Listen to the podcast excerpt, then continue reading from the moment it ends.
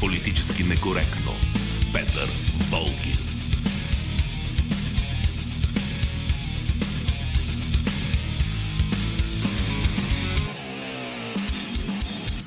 Здравейте, това е политически некоректно. Георги Бангиев е звукорежисьор, Борислава Борисова редактор на предаването. Велина Георгиева е нашата връзка с вас в социалните мрежи. Аз съм Петър Волгин и днес, разбира се, както обикновенно, ще говорим за най-важните неща, които се случиха през седмицата, както в България, така и в чужбина. Ще ги обсъждаме с събеседниците в студиото, също така и с вас по телефоните по-късно в предаването. Политически некоректно. Тази сутрин разбрахме, че премиерът Кирил Петков все пак ще направи това, което умни хора го съветваха да не прави. Ще отиде на крака при македонския си колега Димитър Ковачевски. Можем само да се надяваме, че там нашият министр-председател няма да надгражда, т.е. няма да прави компромиси с българската позиция и ще се придържа стриктно към решенията взети на последния консултативен съвет по национална сигурност при президента Радев. А между другото, Кирил Петков отива в Скопие, точно когато страната ни е обект на медийна дезинформация, идваща от така наречената Братска република Северна Македония. За какво става дума? О, става дума за това, че най-напред Македон, една македонска медия ни осведоми в кавички, че господин Габриел Ескобар, който е заместник помощник на държавния секретар на Съединените щати, е казал в интервю за тази медия как нашите американски партньори работили с българското правителство по въпроси свързани с, цитирам, зачитането на правата на македонското младсинство у нас, край на цитата. Малко по-късно се оказа, че във въпросното интервю господин Ескобар не е казвал нищо такова. Думите «македонско мълцинство в България» са произнесени от македонската журналистка, няма ги в отговора на американския дипломат.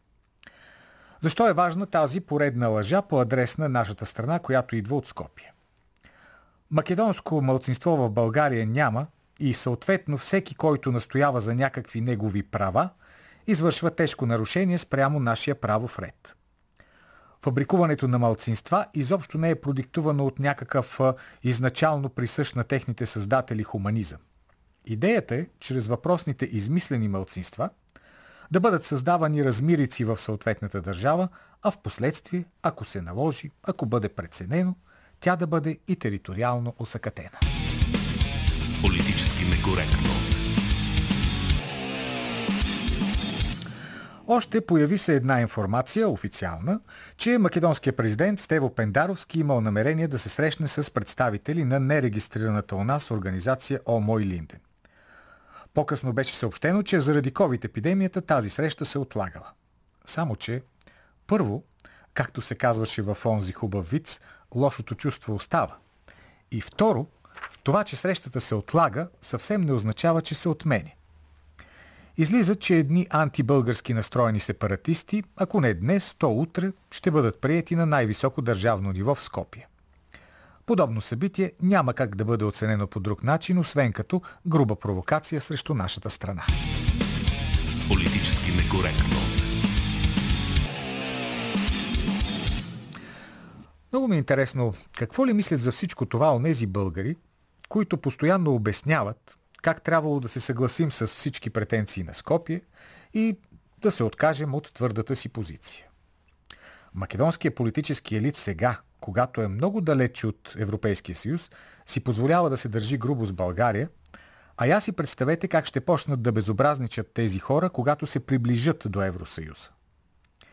Тогава ще ни заливат с такива определения, в сравнение с които настоящото българи-татари и българите са фашистски окупатори, както пише в македонските учебници по история, ще изглежда като мил комплимент.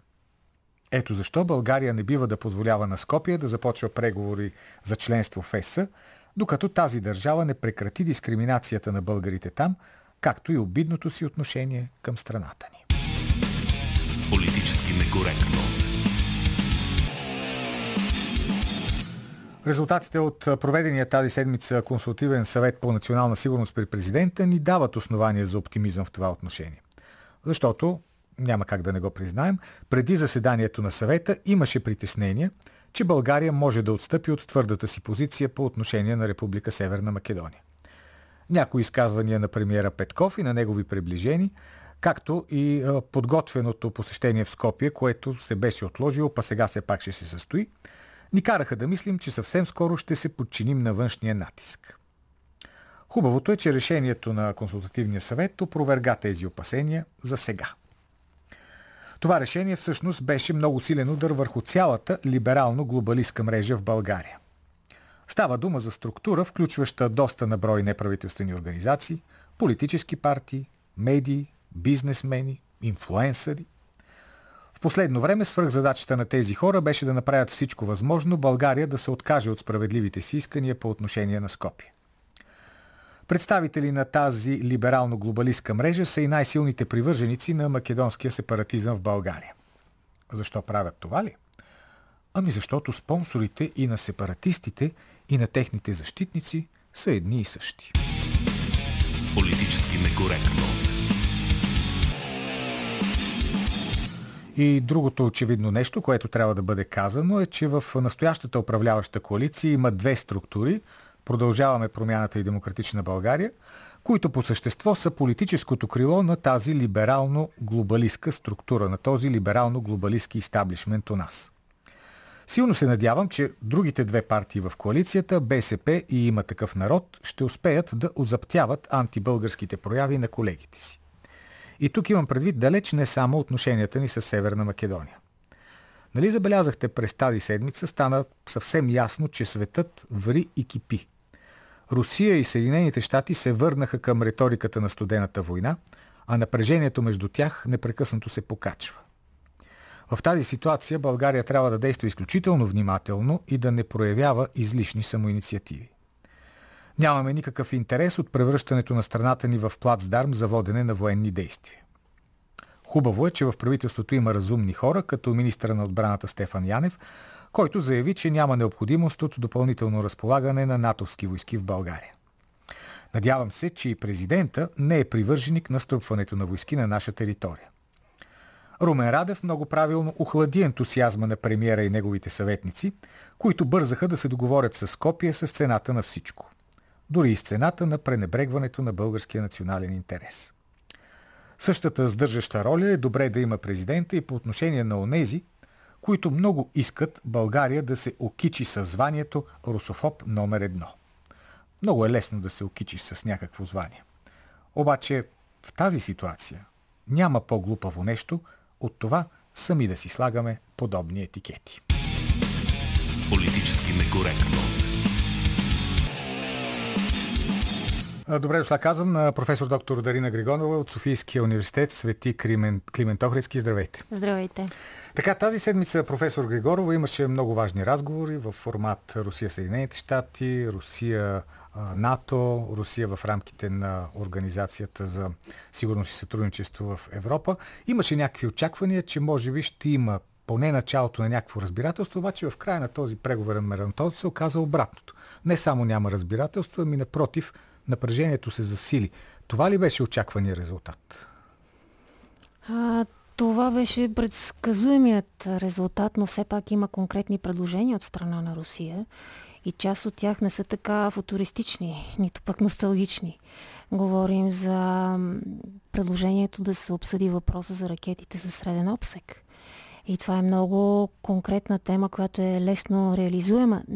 Все пак да не забравяме, че този ноември 2021 година а, беше, и то в края на ноември, предложена альтернативата Столтенберг, когато ясно беше казано от Столтенберг, че ако Германия се окаже, откаже от ядреното оръжие, то ще бъде разположено в страни на изток от Германия, европейски страни. Това означава Полша. И веднага Беларус реагира, че ще поиска ядрено оръжие от Русия. Но това беше сега ноември. Ние го забравяме и нямаше някаква, някаква особена реакция. А това е много сериозно.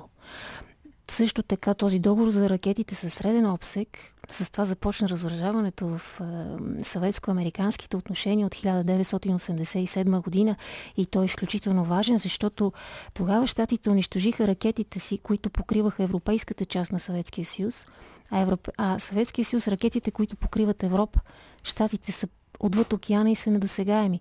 Сега е същото. Източна Европа вече става мишена и то НАТО може да я превръща, превърне в мишена, а целият Европейски съюз в заложник. Така че тази тема е много ясна и конкретна. Другата вече за 97 година mm-hmm. а, наистина звучи, бих казала, архаично футуристично, макар и би било прекрасно, но а, тя пък дава възможност на НАТО да си запази русофобското лице, което да пък запази бюджета на НАТО и да има някакъв паритет в договарянето. Защо не? Защо не? А защо, защо всъщност Русия излезе с тези предложения? НАТО да се върне към границите от преди 1997 година. Нали, Русия и Грузия, Украина и Грузия никога в Северноатлантическия пакт. Дали действително руския елит мисли, че това, на това може да бъде отговорено положително? Юридически това не е възможно. Но за Украина и Грузия е възможно да се достигне някакъв компромис. И това е всъщност целта на Русия. А иначе цялото предложение, което бяха нарекли ултиматум, то всъщност много напомня на договора за европейска сигурност, който беше предложен от Дмитрий Медведев. И там пространството беше Ванкувър, Владивосток. И там се говореше за сътрудничество между Европейския съюз, НАТО, ОДКБ, и Русия. Сега с Казахстан ОДКБ сработи като почасовник и това беше една от изненадите, че тази организация не е а, аморфно административна, а е много ефективна. Така че тази цел Русия ще си я следва последователно и стратегически няма да се откаже от нея. Но трябва да се тръгне от нещо. Това са ракетите със среден обсек. Това е много опасно за нас. И не е случайно изказването на Столтенберг. Альтернативата Столтенберг е истинският ултиматум. И всъщност Русия отговаря на него с тези в момента доста остри изказвания на висши руски дипломати. Такъв език до сега не е бил.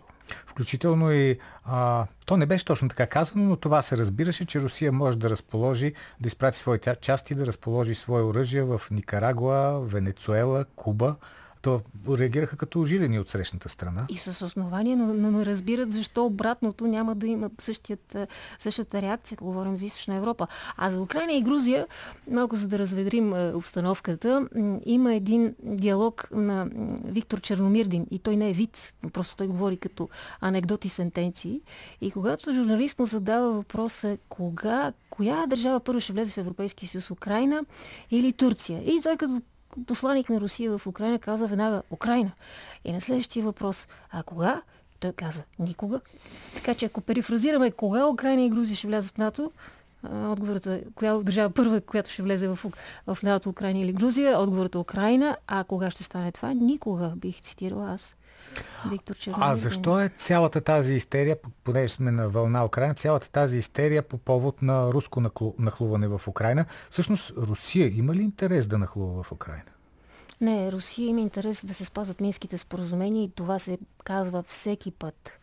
Тоест да се запази Украина като федерална държава и да се, да се уважават автономиите на съответните области, защото тя е много национална.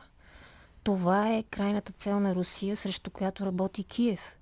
Но понеже за нас ни е абстрактно какво се случва в Украина и сега медиите отклониха вниманието от ракетите със среден обсек, което реално ни заплашва, към Украина, тази вечна тема от вече почти 9 години. А, ето ви един конкретен пример сега от нова година. В а, Донецк а, беше забранена зарята, но не както при нас, за да не страдат домашните любимци, а за да не помислят децата, че ги нападат отново. Защото това при тях е ежедневие. Ето един конкретен пример за Украина, за тази част, която Киев не уважава, а обстрелва ежедневно. Целта на Русия е да има мир и да има федерализъм, който да бъде уважаван от властите. Това трябва да се постигне, а не а, да, да присъедини Донбас. Тя го интегрира по друг начин. В непризнатите републики голяма част вече имат руски паспорти. А, уважава се образованието им, т.е. те могат спокойно завършвайки средно образование, да продължат в руски висши училища. Дипломите им от техните университети, които са много добри, това е качество още от времето на съветския период на Украина, също се уважават, имат економически връзки.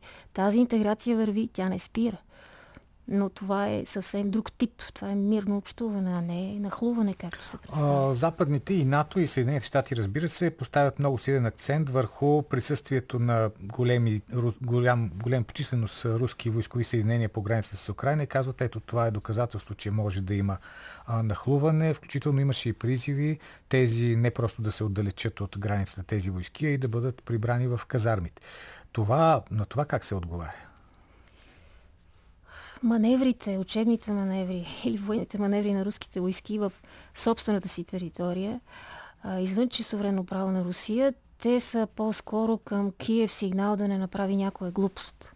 Има ли основания за това? Тоест може да се очаква, че някаква провокация може да дойде от украинска страна по адрес, разбира се, на Донецк и За съжаление, от страна на Зеленски може да се очаква. Това е президент с доста крехка политическа култура и нестабилно поведение. Тоест, само това е смисълът от тези военни учения. Както и смисълът от тези предложения на Русия не е към щатите отправена. Това е апел към европейските лидери да се вразумят и да седнат на масата за преговори. Пак връщам темата ракети със среден обсек. Това не бива да се случва. Казвате европейските лидери, но както виждаме европейските структури и Европейския съюз и всички останали европейски структури, те работят в изключително сътрудничество с Съединените щати. Тоест, на практика Европа прави, Брюксел прави това, което бъде наредено от Вашингтон. Тогава може би да очакваме някаква по-различна позиция от а, страна на европейските ръководители, отколкото тази на Съединените щати. Можем, защото в случая Европа е заложникът. Штатите са отвъд океана, ракетите се разполагат в Европа и се говорим за, говорим за източна Европа. Това е директна заплаха за Русия. Това е различна ситуация. Така че може да има реакция, стига да има а, здрав разум. Защо не? Не, не винаги европейските държави са били заедно с щатите. Когато Говоря нападнаха Ирак, Германия и Франция бяха против. Да, но сега... Така че има примери. Сега не, но ситуацията е много специфична и трябва да се действа за потушаването и, но, пак казвам, от Столтенберг тръгна. Альтернативата Столтенберг, ноември 21 това е интересно, имайки предвид, че мандата на Столтенберг изтича, той се прибира май в някаква банка, щеше да работи, ако не се лъжа. А, дали пък не е използвано точно това, че в края на неговия мандат да бъде предложено нещо такова? Ако се реализира, няма значение дали той излиза в пенсия. Никакъв случай, за съжаление. То е официално лице и го казва не от а, позицията на пенсионер, макар и в банка работещ. Не, той го казва като действащ генерал. Това е друга ситуация. Това не е лично мнение. Каква според вас, професор Григорова, трябва да бъде позицията на България в тази ситуация? Тоест, разбира се, ние сме член на Европейския съюз, член на НАТО, а, и това много често се използва, като се казва, ето, значи ние трябва да правим това, което правят всички останали. Е, защо можем да бъдем миротворец на Балканите? Защо не? И ако се стигне до напрежение в Украина, да не участваме в него, а да предложим площадка за преговори. Това можем да го направим, стига да има политическа воля, както има за Македония. И между другото това ще увеличи и възстанови доверието на обществото във властта, защото тази криза на доверието към управляващите в целия Европейския съюз и не само тези последните две години я създадоха а, и това се вижда, а в такъв момент, в такава ситуация ще има единомислие и тези либерални структури, за които вие споменахте, те са незначително малцинство. Но са влиятел. Не бих казала. Да, може да кажем, че да, България, да, Македония. Обаче те защитават толкова непопулярни тези, че а, са в а, изолация, такава а, прекраснодушна. Напротив, подобна позиция на България за миротворец ще възстанови доверието в управляващите и това за нас ще бъде стабилност. Те обаче, а, това звучи хубаво, разбира се, но те няма ли да се притеснят от това, за да не бъдат обвинени, че излизат извън евроатлантическия коловоз с едни подобни предложения? Може да се излиза, както примера с Ирак и отказа на Франция и Германия. Може да се излиза от този головоз, стига да има политическа воля. Защото е много лесно да се оставят на източна Европа в ситуация на военен, макар и локален конфликт и щатите са отвъд океана. А къде ще бъдат щетите? При нас. Тогава в случая с Ирак президент на Франция беше Жак Ширак, а, с естествено с всички минуси, които един политик може да има, и с, но и с много големи плюсове, и с а, много богат политически опит.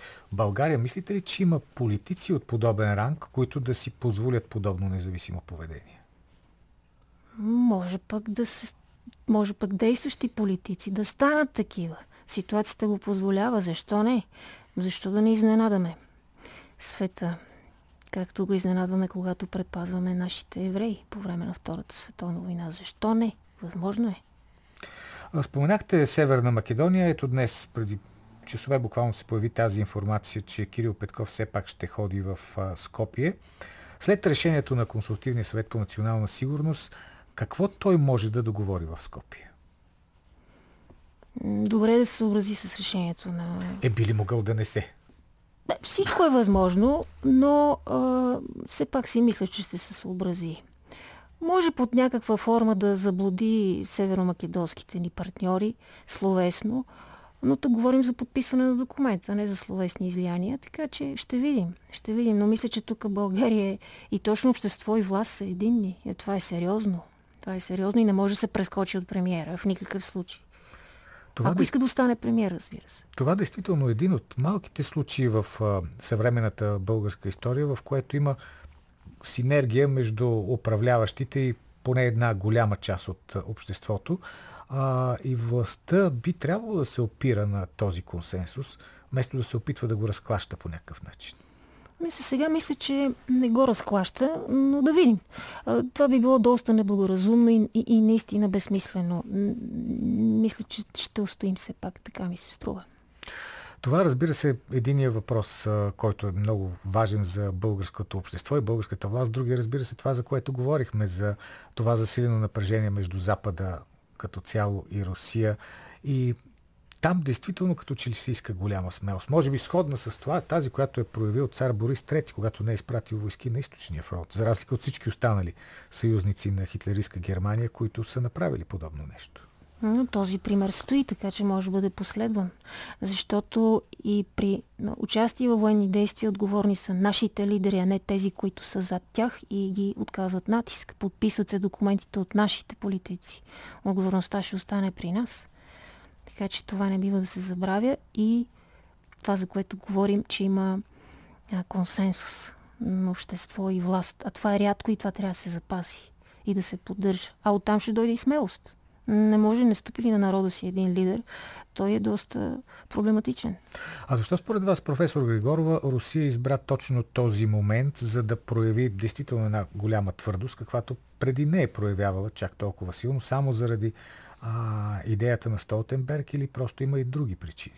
Не, ситуацията с ракетите е много сериозна и тя е, е не бива да се подценява. 19-та година щатите излезе от този договор и Русия също. Тоест няма правна рамка, която да защитава.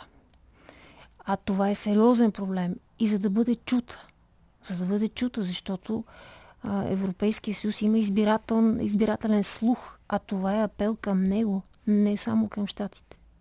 Понякога изглежда така, сякаш а, Джо Байден, примерно, е като че ли по-склонен за, някаква, за някакъв договор, за някакво ново, за някакъв рестарт на отношението с Русия, за разлика от някои европейски лидери. А да, действително, както вие казахте, ако има някаква опасност, тя е за европейските държави.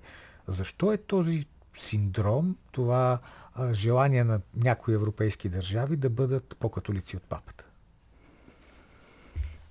Не знам на какво се дължи тази липса на сериозни политически лидери. Вие споменахте за Жак Ширак. На фона на Митеран той изглеждаше много незначителен, но на фона на сегашните е просто титан.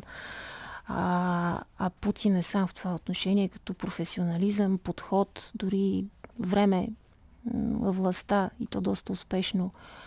Това е една много странна инфантилност, която е поразяваща и вече може да доведе до някакви самоубийствени акции. Не бива да се стига до там, но все пак, все пак не може да подценяваме Стара Европа. Би трябвало да има разумен елит, който да вразуми а, тези необременени от към знания политици и от към опит и които нямат нищ, никакъв спомен за война и за военни действия и не знаят колко е опасно това. А не рискува ли Русия обаче от друга страна и ръководство в лицето най-вече на Владимир Путин, ако това напрежение продължи, тя да се окаже в губеща позиция? Т.е. изправена сама срещу един колективен Запад. Не е сама. Има ОДКБ, а има един доста специфичен съсед Китай. Не е сама. Не е сама. И тук щатите трябва да балансират, защото те имат проблеми с Китай. Така че е по-добре да са в а, добри отношения с Русия, а и Европейския съюз, за да има сигурност, трябва да е заедно с Русия. А, така че Договор за европейска сигурност не е отпаднал от дневния ред на Русия от 2009 година. Просто трябва да бъде дневен ред на Европейския съюз и на Штатите и НАТО. Така че това би било едно съвсем разумно решение за в бъдеще. Няма опасност за Русия. Сега предстои най-вероятно по време на Олимпиадата, откриването на Олимпиадата зимната в Пекин, среща между Владимир Путин и Си Цзинпин. Вероятно там ще бъде, отново ще бъде насочено вниманието към това, че Съединените щати не би трябвало да искат да се изправят срещу две все пак доста силни държави. Да се надяваме, но може да има и провокации, както при всяка Олимпиада, за съжаление. Да, нека всъщност да напомним, че Майдана в Киев се случи точно по време на зимната Олимпиада в Сочи и затова първоначално нямаше никаква руска реакция, докато продължаваше самата Олимпиада. Така е, това е време много специфично, както между другото и грузинско-осетинско-руската война. Да, 2008. и тя беше 2008 година. Да, да. Така че може да очакваме и такива провокации. А накрая, професор Григорова, опитайте се, макар че е безкрайно сложно, разбира се, но все пак опитайте се да прогнозирате следващото развитие. Дали ще има нови разговори на високо ниво между Русия, Съединените щати, Русия, НАТО. Можем ли да очакваме на тях да бъдат постигнати все пак някакви, да бъде поставено някакво начало, поне за намаляване на напрежението? Това, че разговорите ще продължават, го казаха и двете страни, Въпросът, макар и под различна форма. Ами, факта, че, има, че ще има разговори, пак е вече оптимистичен. Оптимистичен и тук пак мисля да се намесят и европейските политици, защото това засяга нас много повече, отколкото щатите. Тоест има време вече да се, да се усетят какво се случва. А вие като достатъчно добър познавач на Русия, а, какви са настроенията в руското общество в този момент? Тоест, това общество готово ли е да се изправи действително срещу а, един колективен Запад или напротив не са склонни на такива, на такива действия? Така наречения колективен Запад само мобилизира руското общество с подобни действия и а, работи за закрепването на руската власт. Парадоксално, но е така. А руснаците умеят да воюват и не обичат никакъв натиск. А, това, което в момента се случва, е мобилизиращо. Разбира се, интелигенцията, както винаги критикува властта, но това си е част от нейното съществуване. Нищо повече. Имаше едно писмо сега за Казахстан на някакъв конгрес на интелигенцията, много странно название. А, по, почти политбюро на интелигенцията ми позвуча, което беше против намесата на ОДКБ в тази криза. Така че такъв тип гласове ще има винаги, а, но те са, а, не представляват мнозинството, което се мобилизира с подобни излишни агресивни действия, излишни за всички нас. Така че не руснаците с война не може да ги плащате. Благодаря ви за този разговор. Професор Дарина Григорова, историк, преподавател в Софийския университет Свети Климент Охридски.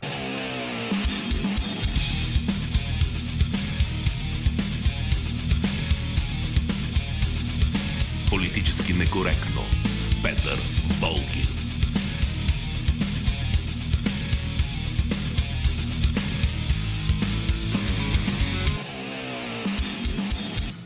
Както и с Георги Бангиев, Борислава Борисова и Велина Георгиева. Продължаваме до 14 часа. Сега да ви прочета няколко мнения от нашата страница във Фейсбук, политически некоректно, по темите, които започнем да обсъждаме в първият част на предаването. Светлана Сели напише, когато става дума за отношенията между България и Македония, има единомислие, че България има право на претенции. Според мен същата дори още по-фрапантна ситуация между Русия и Украина. Просто сменете имената на държавите. В Украина върви принудителна украинизация, не се признава наличието на руското малцинство, смяна на имената, агресивен национализъм, обявяване на Русия за враг брак номер едно – промяна на историческите факти. Борислав Найденов в Карибската криза отстъпи Съветския съюз, понеже осъзна, че няма работа в задния двор на Съединените щати. Сега е редно Съединените щати да осъзнаят, че нямат работа в задния двор на Русия, обаче много точе. Сашо Александров, напрежението между САЩ и Русия не мисля, че ще прерасне в Трета световна война. Двете империи на злото винаги са спекулирали във военно отношение, след което са извличали огромни печалби от търговията с оръжие. Ана Евтимова, Русия не я е страх от Запада, от НАТО и от САЩ, по-точно Путин не го е страх. Путин и кликата му ги е страх само и единствено от революция в самата Русия. Затова и състава на Росгвардията превишава личния състав на сухопътните войски на Русия, пише Ана Евтимова. Политически некоректно. Коментираме основните събития на седмицата в България и в чужбина. Добър ден! Аз ли съм? Вие сте, заповядайте. А, благодаря ви. Господин Волгин, вашето предаване ми е любимо. Знам. Любимо. Знам. Обаче, да споделя от начало, а, като предисловие, едно мое голямо притеснение. Да. Ами, а, Виктор Орбан, да не излезе някой агент Миклуш. Защото той в началото на промените излиза из, изведнъж начало на протестите. Така беше. А до уния години. Мгм. Вие сте млад. Нали? А, Кой помня, може помня. да излезе начало на протестите? Така беше. А и ако му се разрови малко досието, да не излезе някой а, агент Миклуш. Вие да не Нали? правите, да не правите връзка с... агент Николай. Не, искам да кажа да не правите връзка с Лег Валенса, който пък беше в основата А, на да, всички да, протести в Польша още много по-рано. края на Да, да, 70-те да, години. Да. Значи, уния служби не спът. Те Ако мислите, служби не че спят. уния служби не спът, нали? Те за това са служби, А, за да не спят. Да. А, а мечтата на вашата гостенка с удоволствие разбрах, че вече е професор. Да, дали от отдавна. МГУ-то при Фирсов, Фурсов. дали от Софийския университет от Евразията. Чудесно. И аз се бях затъжил много за даринки, кадринки, диогерки. А, няма да, няма да плачете. Ще си ги каним Да, често. значи не, Няма любими да плачете. любими са. Знам, знам. Значи, а, а, господин Волгин, значи аз и, и симпатизирам изключително. Взаимно е. Значи категорично, не е майтап. Еродиран човек е със свободна дикция, с правилна дикция. Нали? Аз съм почитател на двете радия, Хоризонт и Христо Ботев. Защото единствено на тези радиа и препоръчвам на децата ми, които са в чужбина, да служат както могат по интернет тези радиа да чуят правилна българска реч. Много правилно е това. Наистина, благодаря ви. Просто имаме малко време, иначе с голямо удоволствие си говоря с вас. Добър ден. Ало, Слушам ви, заповядайте. Добър ден, здравейте. Здравейте. Вашата любима Русия, господин Волгин, отново шантажира света, ще рече насилва, цивилизования свят, със своята луда надпревара във въоръжаването и с това доказва а, необходимостта на останалия свят да се обединява в отпреданителен съюз към нея, отбранителен съюз. Мгм. Това нещо е от 1917 година насам. Изнасяне на революции в света, избиване на хора в нейната територия. Чрез тези революции тя избива още поне 10-20 милиона, някой казва, Говорите хора за Съветския съюз. За Съветския съюз. За. Съветския съюз, която ето е, Русия отново иска да стане Съветския съюз. Това е едно към едно. Така, господин Логин, а, няма как това. Нали разбирате, хората а, а, искат а, да се обединят в нещо, за да се пази от, от една луда империя. Това е нормално, господин Ма Волгин. кои хора? Кои хора? Ко- Кои хора? Ами хората, ами всички тези, които се обединяват, искат да се присъединят към НАТО или към други съюзи, Ма които много пък не да се искат. пазят от Русия и от Китай, защото те са неконтролируеми. Нали знаете, простия, където управлява, той няма контрол. Той не може да бъде контролиран. Простия, той не знае нито религия, да не говорим за религията, вие избихте.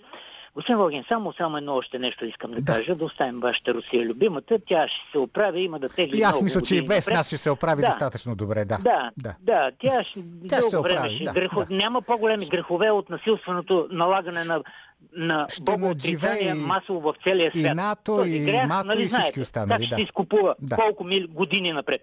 Така, векове. Не се опаквам от а, а, БНР вече 45 години открито, 32 години скрито зад кулисно работи за запазване на безотговорността и безнаказаността, безконтролността а, от народа. Така А е. контролирано е само от московските другари. А, Как, как успяхте да, ни разгадаете толкова? сега, Хубаво. един момент сега. Не вярвах, А, че може да ни разгадаете този брилянтен замисъл, който бяхме измислили. Вие сте първия, който го разгадава. Поздравявам ви за Така. това. А, Не, не, аз не съм първия. Не, но първият, А. който е се осмелил да го каже. Защото да, другите ги е страх, а вие сте в безстрашен и аз ви поздравявам на- за смелостта, която проявявате. Добър ден! Ало? Да, слушам ви. Е, Здравейте. Аз Здравейте. а, малко по, по по-различна тема мога ли да може. изкажа мнение. А, прави ми впечатление, че а, се говори непрекъснато за властта като за нещо, което е задължително условие за нашия живот. Ами, аз мисля по друг начин. Властта е инструмент и както а, в а, един филм Ал Пачино казва, най-любимия ми грях е а, алчността и суетата, тук става дума точно за това. По повод на какво го казвам? Това по повод на събитията от тази седмица на протеста на хора, които не са съгласни с други, които са протестирали и когато ги наричаха маргинали и всякакви други, като седнаха в креслата, изведнъж промениха мнението си и започнах да дават оценки на, на тези, които пък не са съгласни с тях. Да. А, властта е а, порок. И всеки, който не, не го има предвид това, ще бъде а, доста пострадал според мене, защото макар, и бунта, макар да е бунта на мравките, все пак мравките са нещо, с което не трябва да се, съобра... трябва да се съобразяват. Е, така е, както и с всички хора, които протестират. Властта трябва да се съобразява, защото тези протести Да. са израз на някакви настроения. Така е. И, и още нещо исках да кажа по повод на това, че почти цяла седмица чакам а, а, господина, който се изправи от трибуната и нарече а, хората с епитети. Само да му кажа, че не приемам. Моята, моята личност не се обижда от а, такъв тип хора, които имат за прякор някаква зависимост. Просто да го знаят и да си мерят приказките, защото там имаше на протеста и деца, и бабички, както те казват, и жени, и млади хора, и ученици, и като в Казахстан, нали, всички, които са против властта са терористи. Не е окей така. Съгласен съм е с вас. Да, действително не е така да се етикетират хората и да бъдат наричани. Както, да, нека си го кажем, Ицо Хазарта използва думи като фашисти, което не мисля, че е най-добрата лексика, която може да се използва. Добър ден! Добър ден, господин Волгин. Мариан Димитров съм от Русе. Да, господин Димитров. Господин Волгин, искам да поставя един важен въпрос. Как се вземат решения в тази държава? Как властта взема решение въобще? Да. А, какво имам предвид? Особено в областта на медицината. А, тези решения научно обосновани ли са? Политически ли? Могат ли да бъдат само политически обосновани и економически? Имам предвид а, карантината, която беше свалена от 14 на 10 дена Да. и за контактни от 10 на 5 дена. А, какво се е случило? Аз не съм чул някакво научно откритие да се е случило през това време.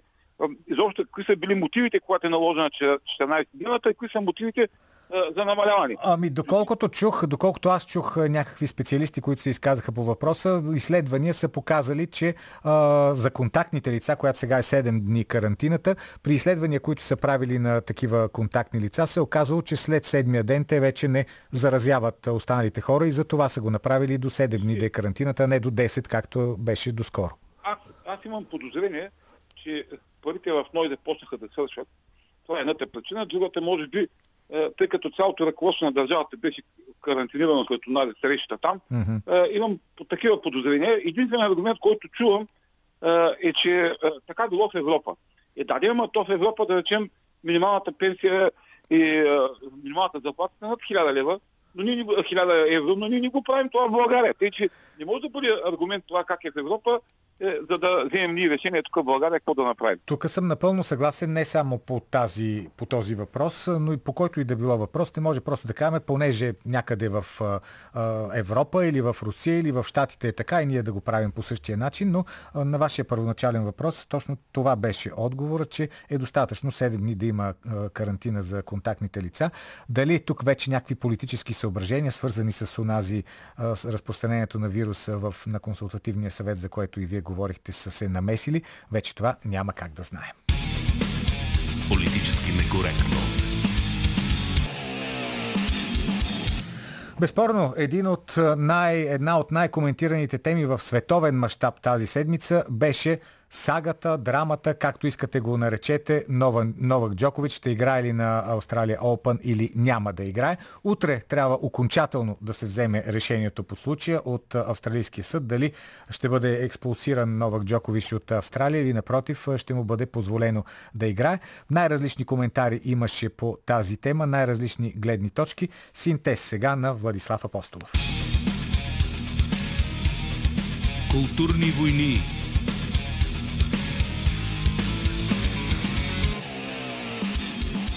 началото на седмицата изглеждаше, че съдебно-спортната сага Австралия срещу Джокович може спокойно да вдъхнови цял филм, стига да има кой да го направи малко по-човешки и реалистичен, без да превръща сръбския тенесист в някаква антивакс версия на Ханибал Лектър, а представащото се правителство да не бъде представено като невинна и безпомощна жертва на балкански бяс.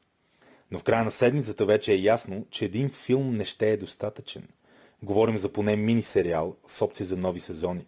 Колосалният конфликт между властите в Австралия и световния номер едно в тениса ни предлага повече съспенси обрати от трилър шедьовър на Алфред Хичкок.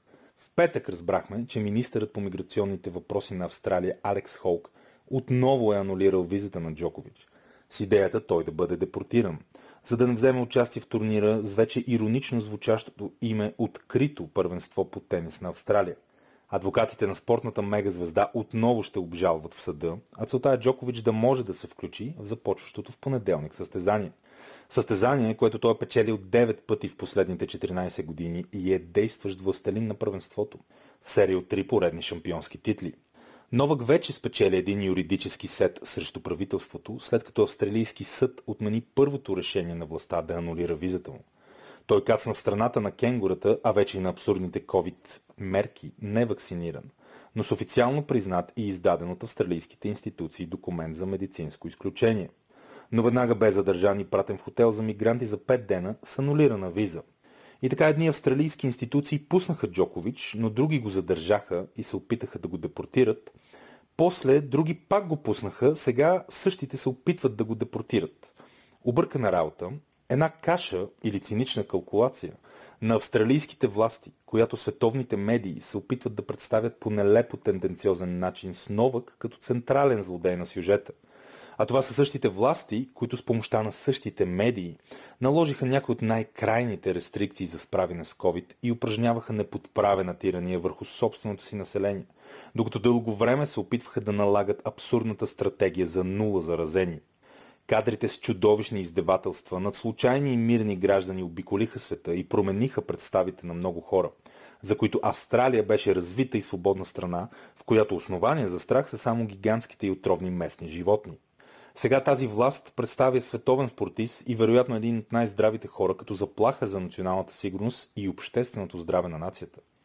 Да, роднините на Джокович прекалиха със сравненията с Спартак и Христос, но да изкараш това като централна линия – а да покриеш политическото безумие на властите е ярък пример за медийна патология.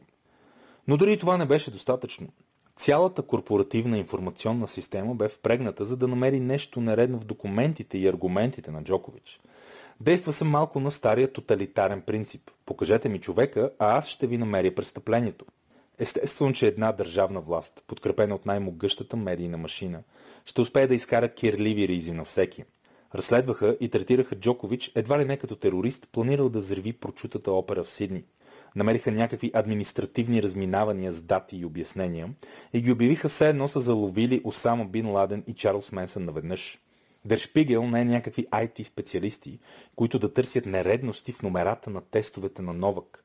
Същото някога престижно издание, което бе принудено да се отърве от топ репортера си Клаус Релотиус, след като други хора разкриха как той е публикувал буквално измислени истории, за да очерни и смаже привърженици на Тръмп преди няколко години. А реакциите на хората, които се самозадоволяват на фона на думи като демократични ценности, бяха особено любопитни. От София до Вашингтон, от Лондон до Берлин, най-върлите привърженици на масова миграция и протести срещу тиранични правителства, които мачкат отделни хора, изпуснаха в пространството шумна и ароматна подкрепа за безумията на властта в Австралия. Бедното, бедно, безпомощно правителство. Трябва да му помогнем срещу този балкански ганю, който заплашва устоите на демокрацията. Гордолу така звучаха тези лицензирани лицемери, готови за големия шлем на неосъзнатата глупост. Повече от ясно е, че действията на австралийските власти и медиите са политическо сгъване на бицепс и демонстрация на капризна институционална и пропагандна сила. Джокович трябваше да бъде символично подчинен и унизен. Можеха изобщо да не го пускат в страната, а не да му дават документ, който после да му вземат, да го пращат в хотел за мигранти, да анулират визата му през два дена и да го третират като някакъв масов убиец. И това е отношение към един от най-известните и успешни спортисти на планетата. Представете си какво биха направили с нормални граждани. Всъщност не си представите. Потърсете кадрите от държавния терор над обикновени австралийци и не само през последните две години. Географското разположение на тази иначе страшно красива страна континент отдавна вдъхновява определението «долната земя». След долните номера срещу Джокович, това име придоби съвсем друг смисъл. Коментар на Владислав Апостолов. Политически некоректно. Когато се говори за отношенията между България и Република Северна Македония, задължително трябва да стане дума и за коридор номер 8, който от много години уж се строи, трябваше да бъде построен, но така и не е построен. Защо е важен този коридор, защо е важен този проект? Слушаме Калина Андролова.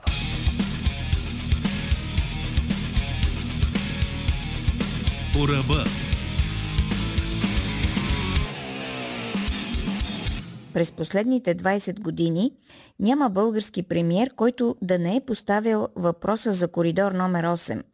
Непрекъснато разписваме споразумения, от които нищо не следва, защото северномакедонците не желаят да се строи такъв коридор, включително и с европейски средства.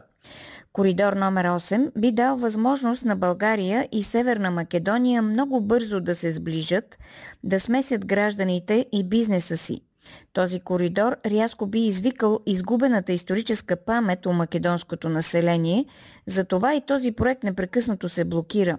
Сърбите не желаят това при никакви обстоятелства, а зад великосръбските амбиции стои още и Русия, която счита, че нейните интереси съвпадат с интересите на сърбите и сръбската експанзия на Балканите – заради амбициите на съветска Русия за излъз на Адриатическото крайбрежие, Югославия винаги е била обект на стратегически операции от страна на съветските и западните служби. След смъртта на Тито обаче, ЦРУ започва да губи влиянието си през добрите търговски практики, затова още през 80-те години западният фактор предприема по-груба стратегия, ползвайки косовските албанци за катализатор на процесите на разпадане на федерацията – Идеята за транспортен коридор номер 8 възниква след края на студената война и с разпадането на Югославия, когато Съединените щати започват да изграждат нова военна инфраструктура на Балканите. Ако човек погледне внимателно трасето от Бургас до Скопие, ще установи, че така наречените американски бази у нас или по-точно съоръженията за съвместно ползване са избрани именно по линията на коридор номер 8. Всъщност, натискът за изграждане на военна инфраструктура на Балканите и големият интерес на НАТО към сигурността в Черноморския регион кореспондира директно с економическата идея да се осигурят енергийни трасета от Каспийския регион към Европа.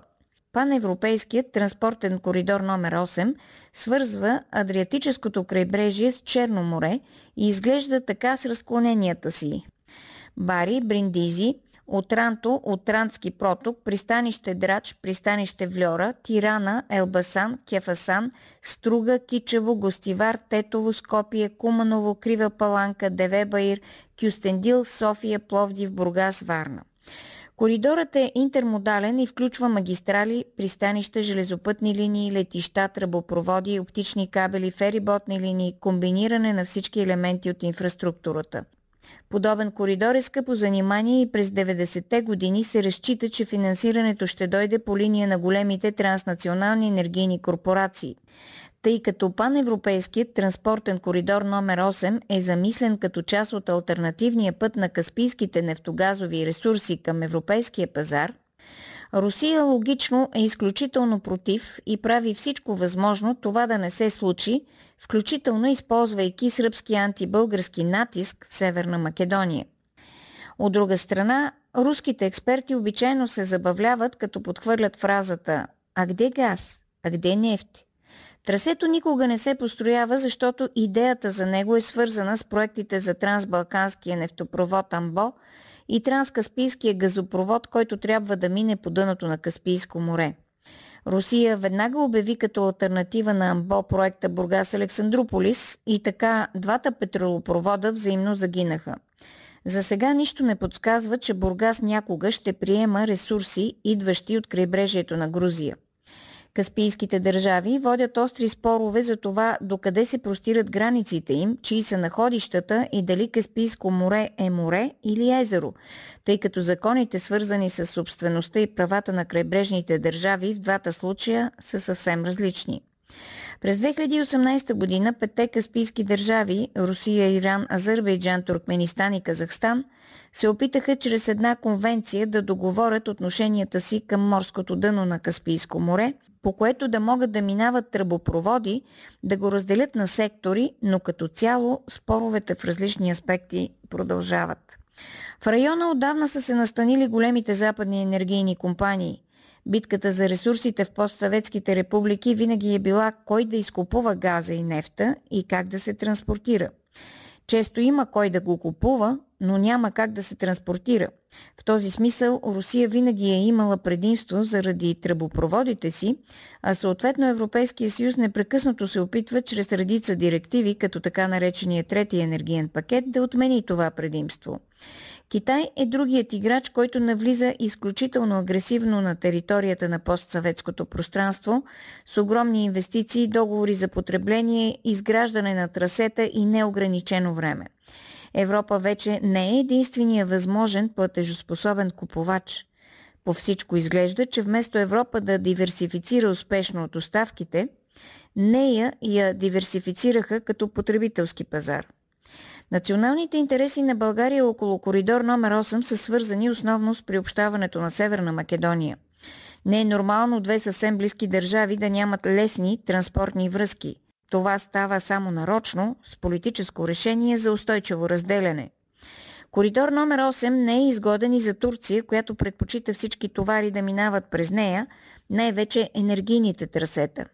Добре е да се отбележи, че съвсем скоро Азербайджан започна да доставя газ по трансадриатическия газопровод Гърция, Албания и Италия, който е част от Южния газов коридор и всъщност е продължение на трансанадолския газопровод – но при проектирането са обмислени два варианта – северен, България, Северна Македония и Албания, и южен през Гърция и Албания към Италия. Логично е, че инвеститорът е избрал южния маршрут, доколкото Северна Македония все още е под силното влияние на Сърбия, респективно на Русия, и със сигурност би създавала обструкции. Поради това, че в момента има изостряне на противопоставянето между Русия и САЩ, Транспортен коридор номер 8 може да придобие друго значение и България трябва да използва момента, за да придвижи този проект до необратима точка. Коментар на Калина Андролова. Политически некоректно. И още едно мнение по темата отношенията между България и Северна Македония. То е на господин Петко Симеонов, когато всички вие добре познавате от началото на демокрацията. И мнение изразено на нашата страница във Фейсбук политически некоректно. Той пише в Благоевград трябва да се издигне паметник на убитите от нашите червени хмери българи, които са отказали да се пишат македонци. Народното събрание с закон да обяви организирането и провеждането на македонизацията за геноцид, а участието в провеждането му за престъпление без давност. Особена роля в македонизацията у нас имат Георги Димитров, Добри Терпешев, Тодор Павлов, Сава Гановски. Историците да допълнят списъка. За да се осъди окончателно тази политика е необходимо да се вземе решение или да се приеме закон от Народното събрание, с което всички селища, улици и други обекти, носещи имената на тези активисти в кавички, да бъдат премахнати, пише Петко Симеонов в нашата страница във Фейсбук. Политически некоректно. На 15 януари, днешната дата, само че през 1970 година на власт в Либия идва Муамар Кадафи, една безспорно, както се казва, силно противоречива личност в световната история. Един човек, който се опитваше едновременно да, из... да извоюва някаква независимост на Либия, съчетавайки това естествено с един много силен авторитарен режим вътре в страната. На тази тема и изобщо за отношенията между авторитаризм парламентаризма и демокрацията, за това какво се случва, когато свалим един авторитарен режим, надявайки се, че ще дойде демокрация, пък идва нещо още по-лошо. За всичко това разсъждава доцент Александър Сивилов. След края на историята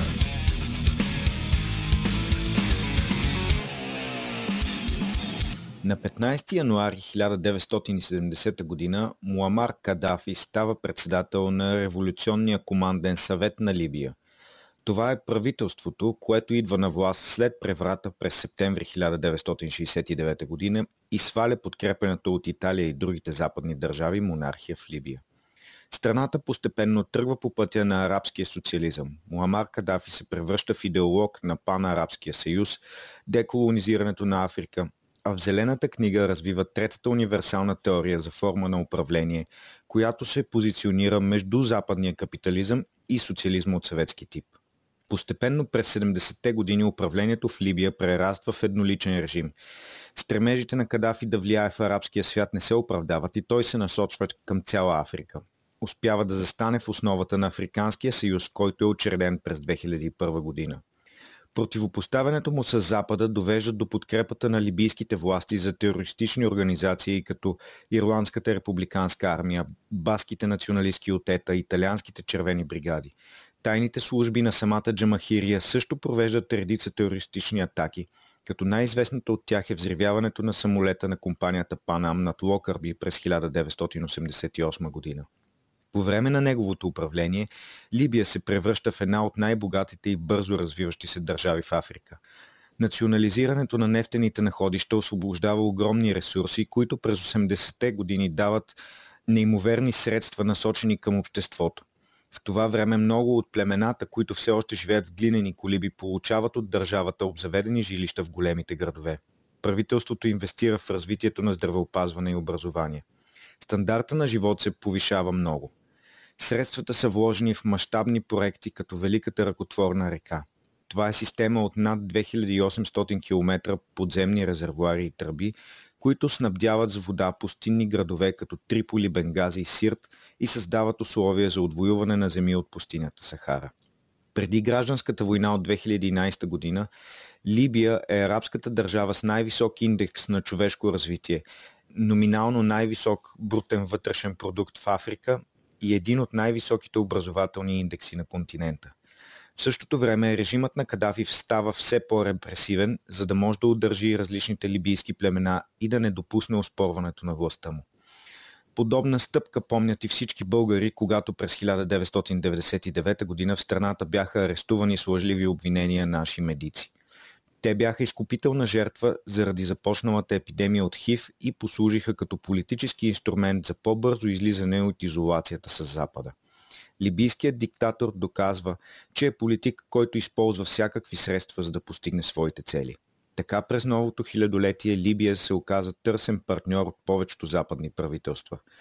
САЩ, Великобритания, Италия, Франция развиват много широки контакти с управлението на Кадафи.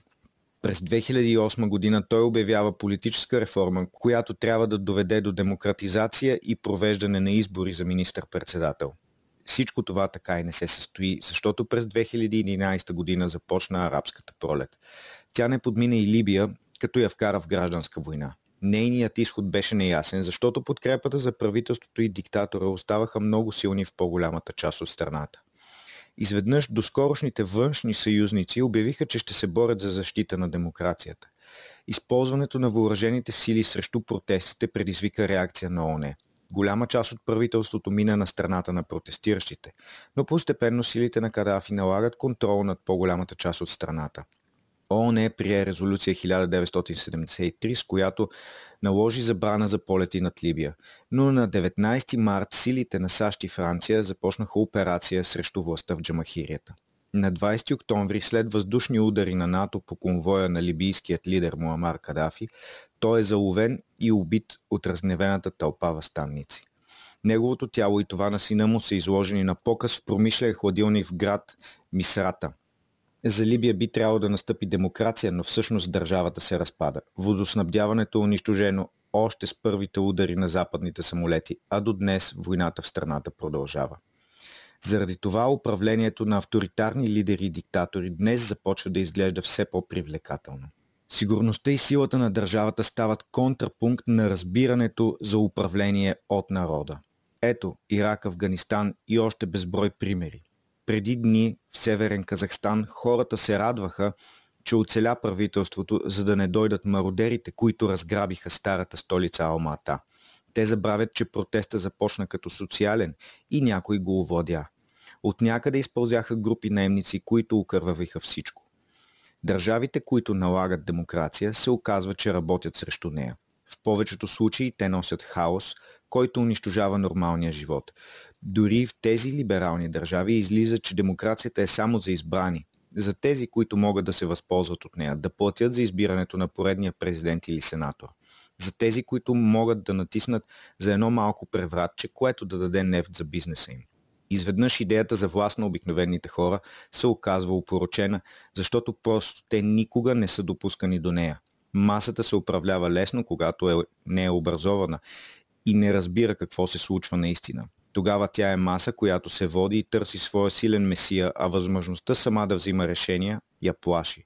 Ето как самообявените демократи ще погребат демокрацията, точно както погребват всички, които мислят различно от тях. Доцент Александър Сивилов. Политически некоректно. Политически некоректно завършва. След 4 минути с новините с Николай Петров, а после Цвети Радева с Имат ли песните спиране. С вас се разделят Георги Бангиев, Борислава Борисова, Ивелина Георгиева, Петър Волгин.